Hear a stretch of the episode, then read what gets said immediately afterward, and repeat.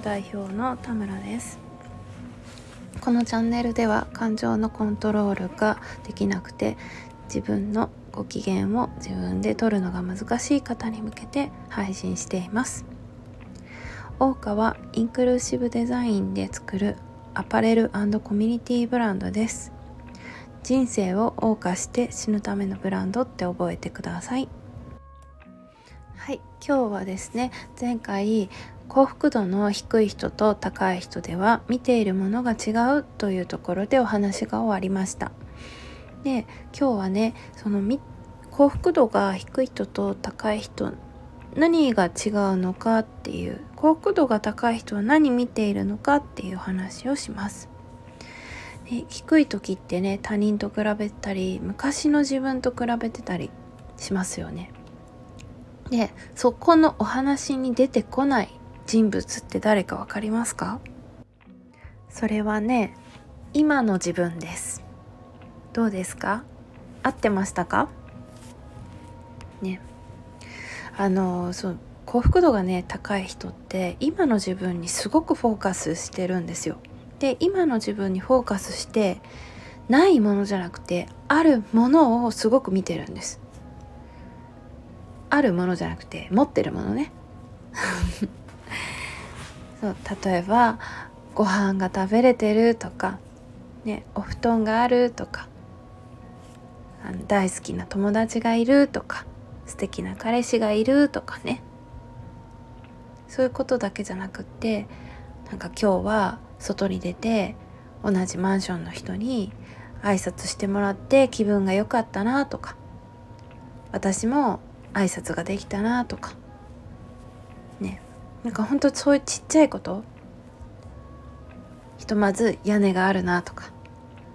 雨風をしのげてるなとか。天気がいいなとか。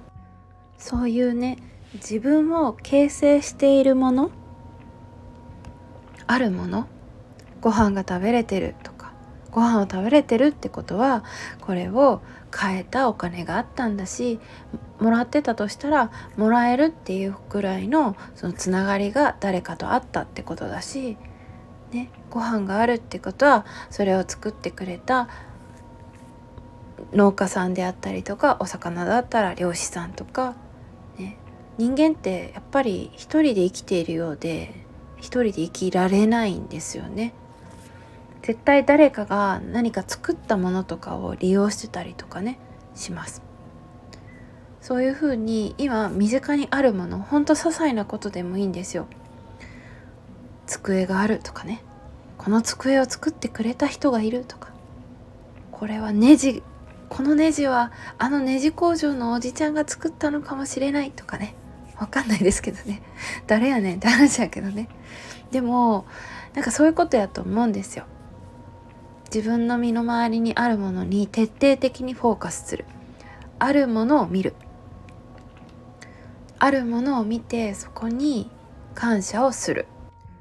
私ねこれね心の勉強を始めた時に1ヶ月毎日ありがとうを10回言ってごらんって言われたんですよ。ね普通に生きてて特にね人とあんまり接してなかったらありがとうっていうことってあんまりないなって最初思ってたんですけど途中で言われたんですよねなんか半年半月ぐらい経った時にね「ありがとうって言ってる?」って聞かれた時に「まあでもなんか10個も出ないんです」みたいなこと言ってたら「え本当に?」って今使ってるベッドってネジ使われてない？ってそのネジ作った人いるよね？とか。ベッド作った人いるよね？とか。お布団作った人いるよね？とか。パソコン作ってる人いるよね？とか。ってすごい言われて感謝ってそういうことなんだっていう。すごいびっくりしたんですよ。うん、意外とたくさんみんな持ってるんですよね。あるものが。いっぱいあります。持ってます。持ってないなんてことがない。もう些細なことなんだけど当たり前にありすぎて忘れてるだけですね。身の回りにあるもの自分にフォーカスしてあるもの周りにあるものね。